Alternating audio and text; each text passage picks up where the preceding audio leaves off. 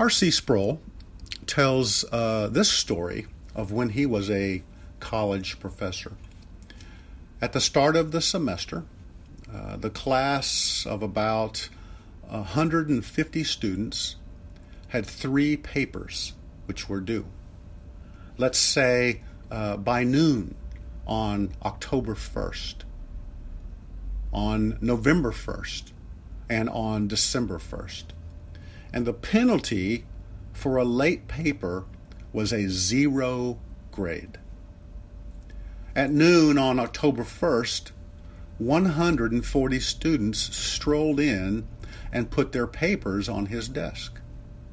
Sproul asked the 10 students whose papers were late, Where are your papers? Oh, Professor Sproul, they pleaded. We've had so much work, and we are having such a hard time adjusting to college. Please give us an extension. Okay, said Dr. Sproul, but the next time your papers are late, you'll receive a zero grade. Agreed? Yes, they all replied. At noon on November 1st, 125 students strolled in and put their papers on his desk. Sproul asked the 25 students whose papers were late, Where are your papers? Oh, Professor Sproul, we had midterms and we just did not get the time to write the papers. Please give us an extension. Okay, said Dr. Sproul, but this is your final warning. The next time your papers are late, you will receive a zero grade. Understand? Yes, they replied. At noon on December 1st, 100 students strolled in and put their papers on his desk. Sproul asked the 50 students whose papers were late, Where are your papers? Oh, Professor Sproul, don't sweat it. Don't worry about it. We'll get the papers to you in a day or two. Each of you will get a one letter grade deduction, said Dr. Sproul. Enraged, the students shouted, That's not fair. Oh, you want me to be fair? said Sproul. I will be fair. I said that if your papers were not on my desk by noon today, you would receive a zero grade. Since they are not there, I will be fair and you will receive a zero grade. What Dr. Sproul was, was illustrating is that as the professor who sets the rules, he had the freedom to extend mercy to whom he wanted to extend mercy. He did so the first two times when the papers were late. And he even extended mercy the third time by initially only reducing their papers by one letter grade. But when the students took Sproul's mercy for granted and cried out for fairness, they got what they asked for. They received what was due to them for their failure to do what they were supposed to do. They asked for fairness, for fairness, and that's what they got. They got what they deserved. This matter of fairness, God's fairness, will be something we explore this morning as we continue in our study through the book of Revelation. We have made it to Revelation chapter 15, the shortest chapter in the book of Revelation. And in order to move forward into this chapter, we will first have to backtrack a bit so it will make sense. So if you have your Bible, let's go back a few chapters to Revelation chapter 11. And we will begin with verse 15. Revelation 11, verse 15.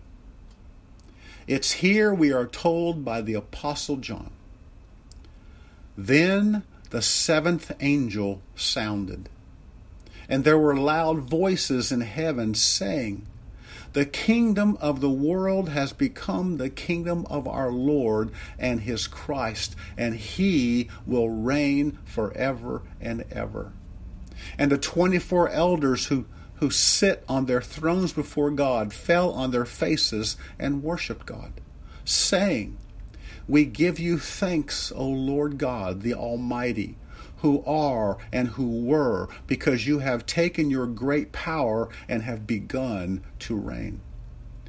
And the nations were enraged, and your wrath came, and the time came for the dead to be judged, and the time to reward your bondservants, the prophets, and the saints, and those who fear your name, the small and the great, and to destroy those who destroy the earth and the temple of God which is in heaven was opened, and the ark of his covenant appeared in his temple.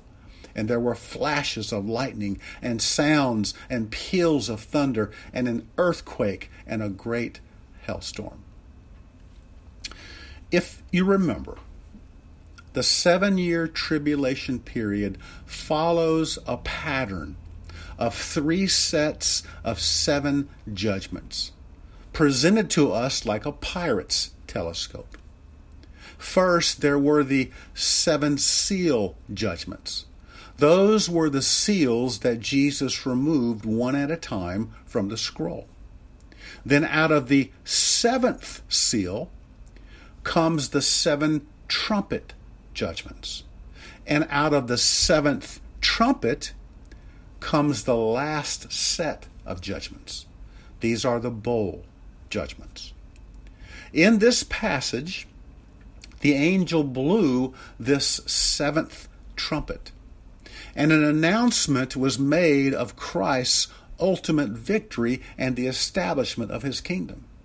The kingdom of the world has become Christ's kingdom, and that's the good news. But there is bad news as well. With the blowing of the seventh trumpet, comes a response in the form of the seven bowl judgments, seven bowls of wrath which are about to be poured out upon the earth. No doubt the worst of the judgments, and that's where we pick up with chapter 15. So, from a chronological perspective, we go from the end of chapter 11 where the seventh trumpet is sounded, and we jump to the beginning of chapter 15, where the action starts with the introduction of the seven bowls. And that may cause you to ask then how do chapters 12 through 14 fit in all of this? Well, chapters 12, 13, and 14 were special chapters that were taken out of chronological sequence.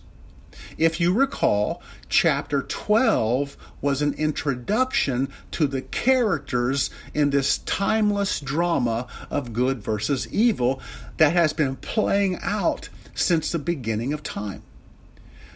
These characters were Israel, the woman, Satan, the dragon, and Jesus, the child.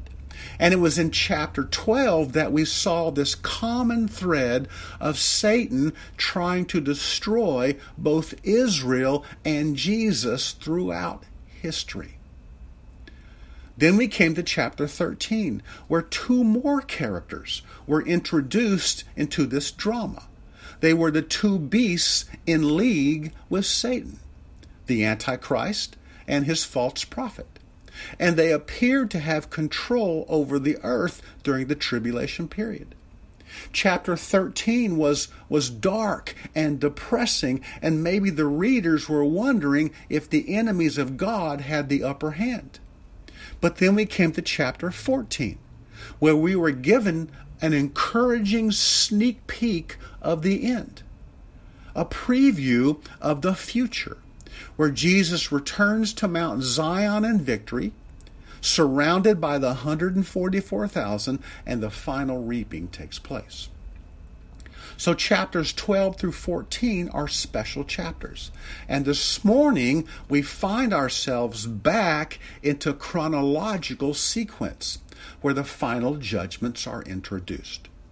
So, with that said, let's begin chapter 15 with verse 1, where we are told Then I saw another sign in heaven great and marvelous, seven angels who had seven plagues, which are the last, because in them the wrath of God is finished.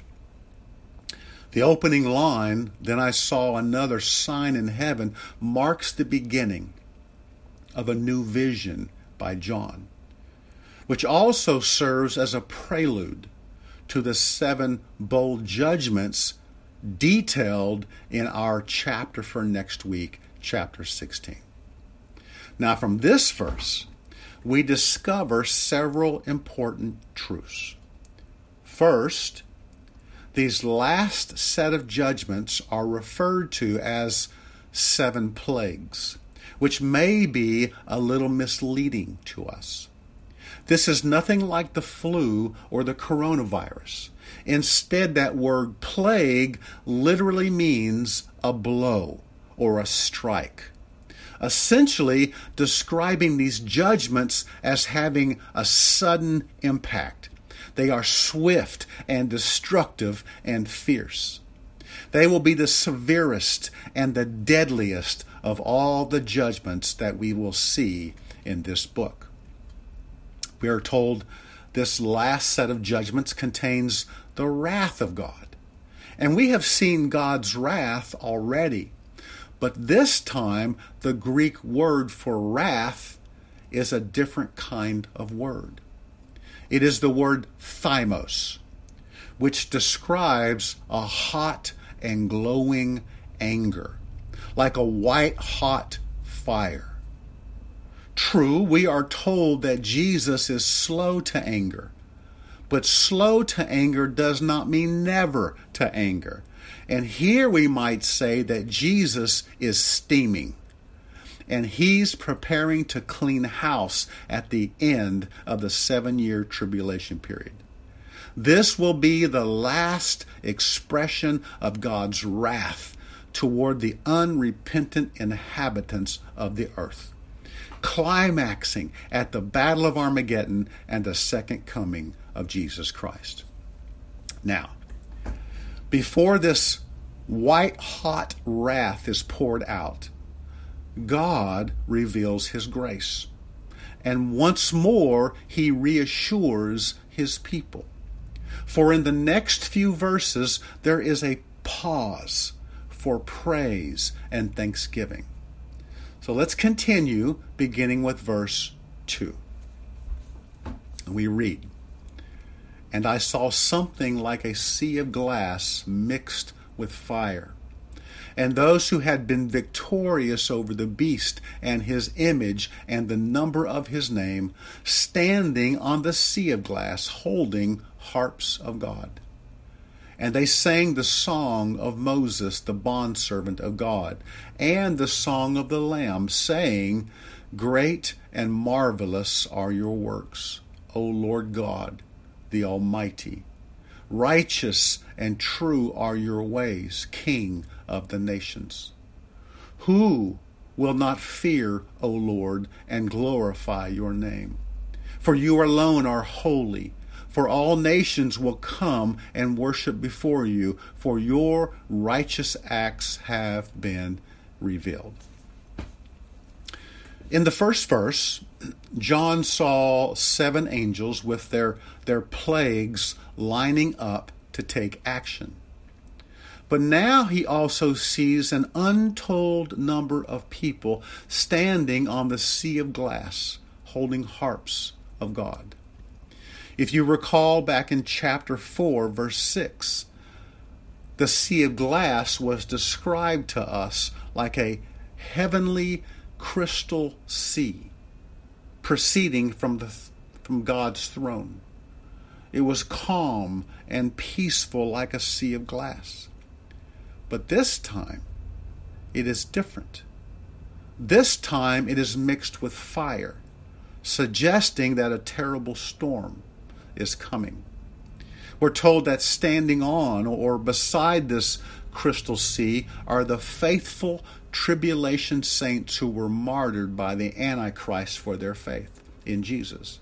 And we are told they are singing the song of Moses and the song of the Lamb, and apparently they have to learn to play harps.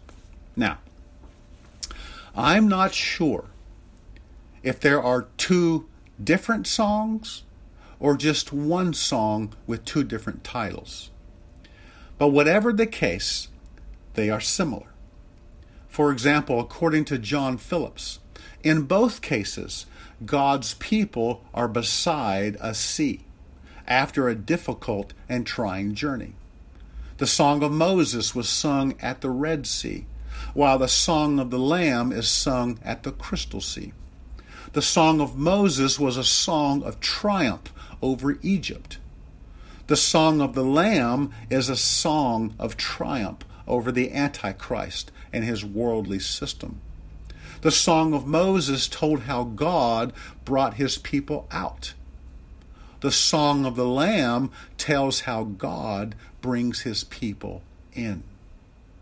The Song of Moses was the first song in Scripture. The Song of the Lamb is the last.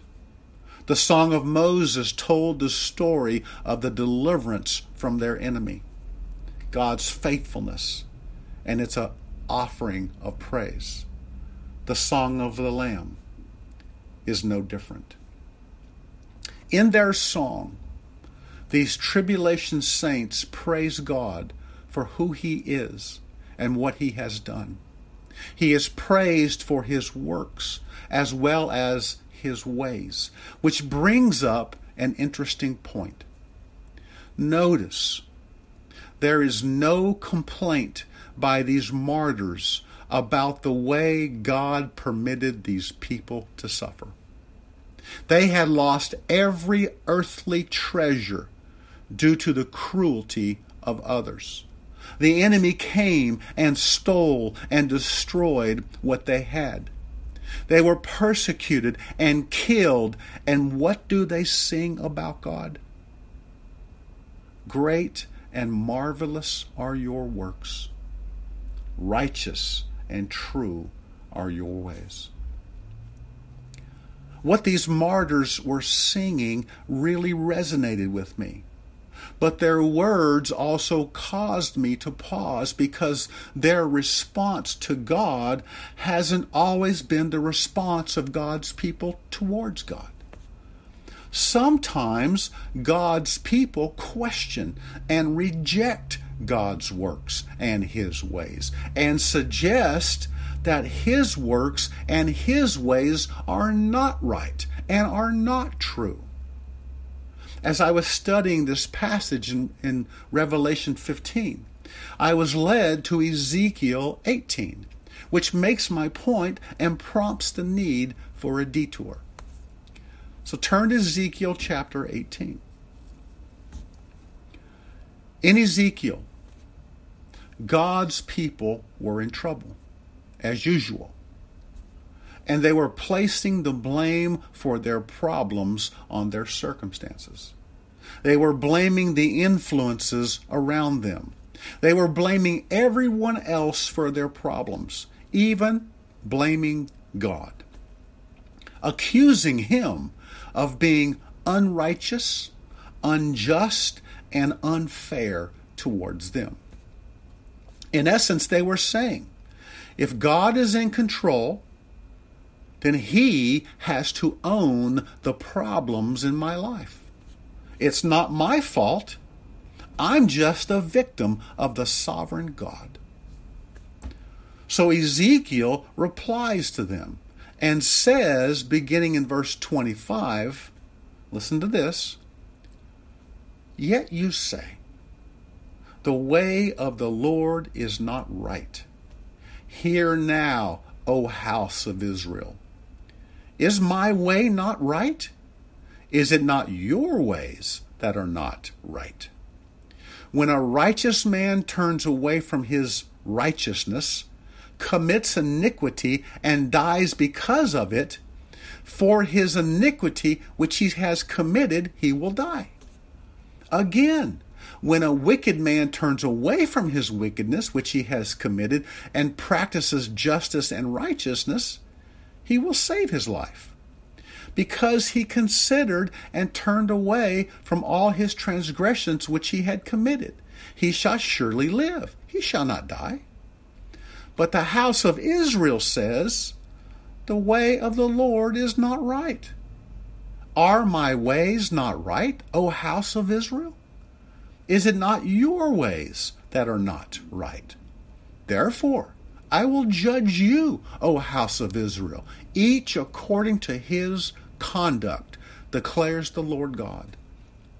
Repent and turn away from all your transgressions, so that iniquity may not become a stumbling block to you. Cast away from you all your transgressions which you have committed, and make yourselves a new heart and a new spirit. For why will you die, O house of Israel? For I have no pleasure in the death of anyone who dies declares the Lord God. Therefore, repent and live. What did God tell them? Essentially, God told them through Ezekiel, You are living in sin and expect to be treated as if you were living in righteousness. Each of you have to accept the truth of your own sinfulness. If you want to see where the problem lies in your problem, each of you should just look in the mirror. Don't blame your problems on others. Don't blame them on your circumstances. And don't blame God. It's you. You are the problem. You have turned from God. You have sinned against God. You have followed other gods to do your own thing. And now you want God to look the other way and bless you. If you are crying out for fairness, I would not do that. Please don't tell God to give you what you really deserve. Please don't tell God to be fair with you because you really don't want that. Fairness is getting exactly what you deserve from God. And remember, you don't get to judge God, He judges you. The Israelites were blaming God for their problems and their troubles and their suffering. And it's the complete opposite of what the martyrs were singing about. These martyrs who suffered terribly during the tribulation period are singing, Great and marvelous are God's works. Righteous and true are God's ways. Amazing. In the here and now, we don't fully understand God's works and His ways. In fact, God says, My ways are not your ways. We don't have the big picture. We don't see how His purposes and His plans all perfectly fit together. Our pea brains are limited at best. But there will come a time when we leave this world and go into the next, and it's all revealed. It all becomes clear, and sure enough, we will see God was right and true all along. We question God now. We even doubt Him. But there will come a time when we are praising Him and singing our songs. I, I think it's also worth mentioning that last verse again. God says, For I have no pleasure in the death of anyone who dies, declares the Lord God.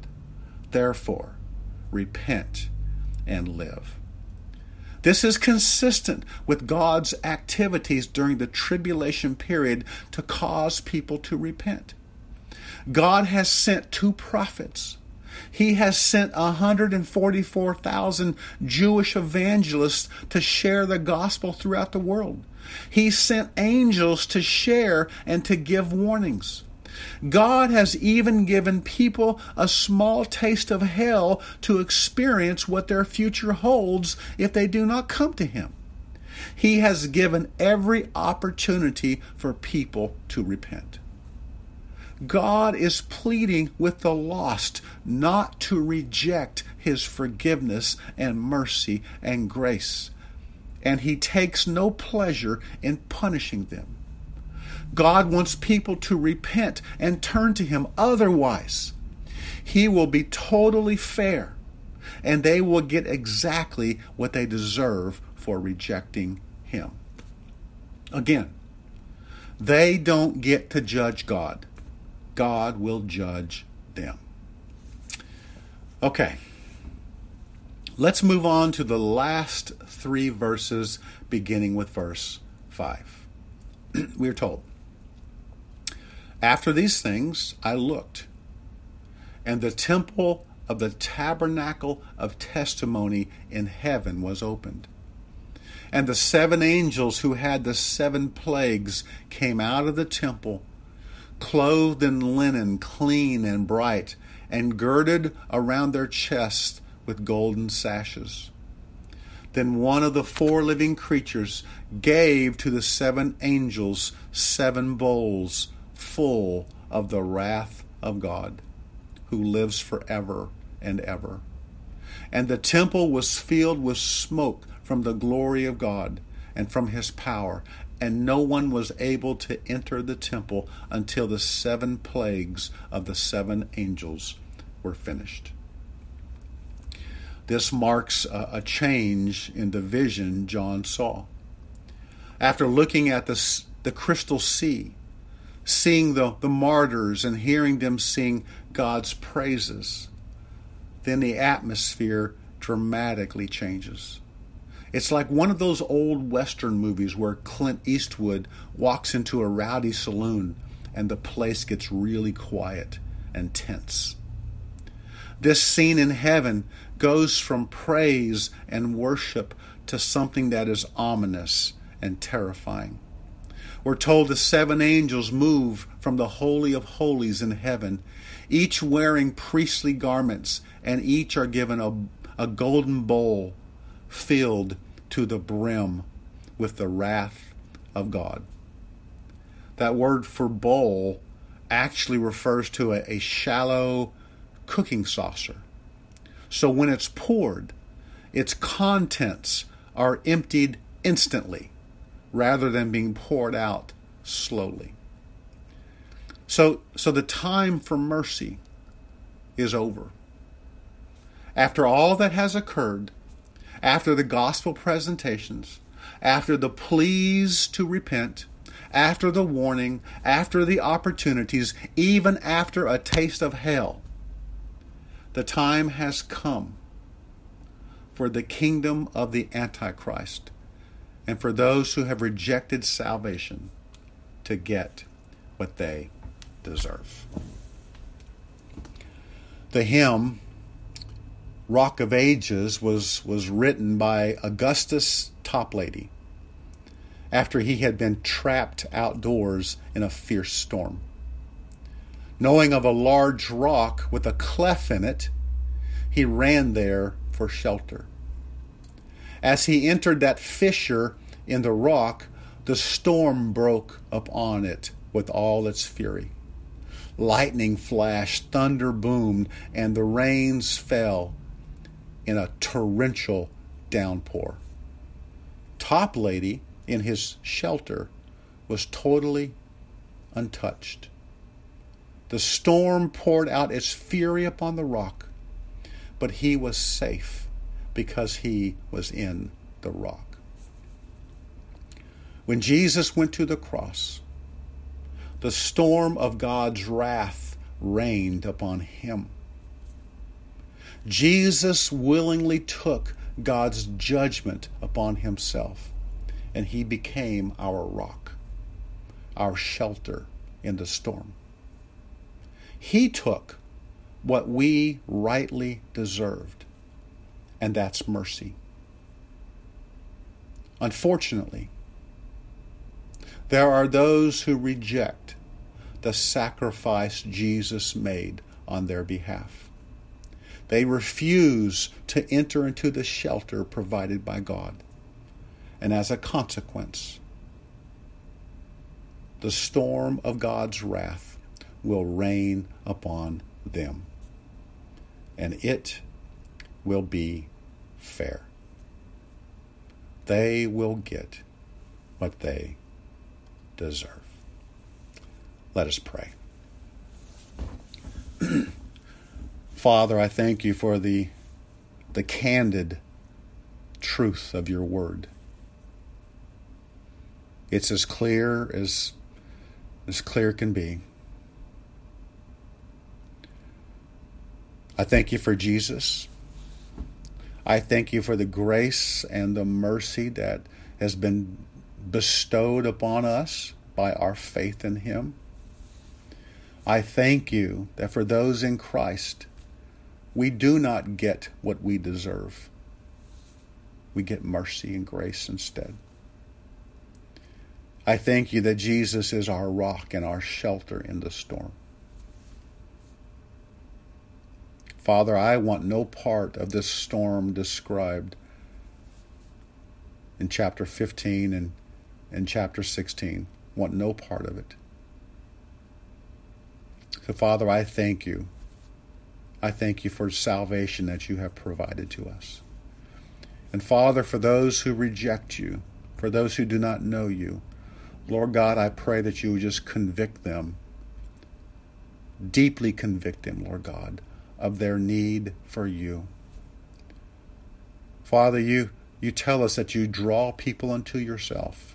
And Father, I'm asking that you draw our family and friends unto yourself. Father, I ask that you do that. And Father, help us to persevere. Help us, Lord God, to continue to look to you, to place our faith into you, and to live for you. I thank you for who you are, and I thank you for what you do. And I pray this in Jesus' name. Amen.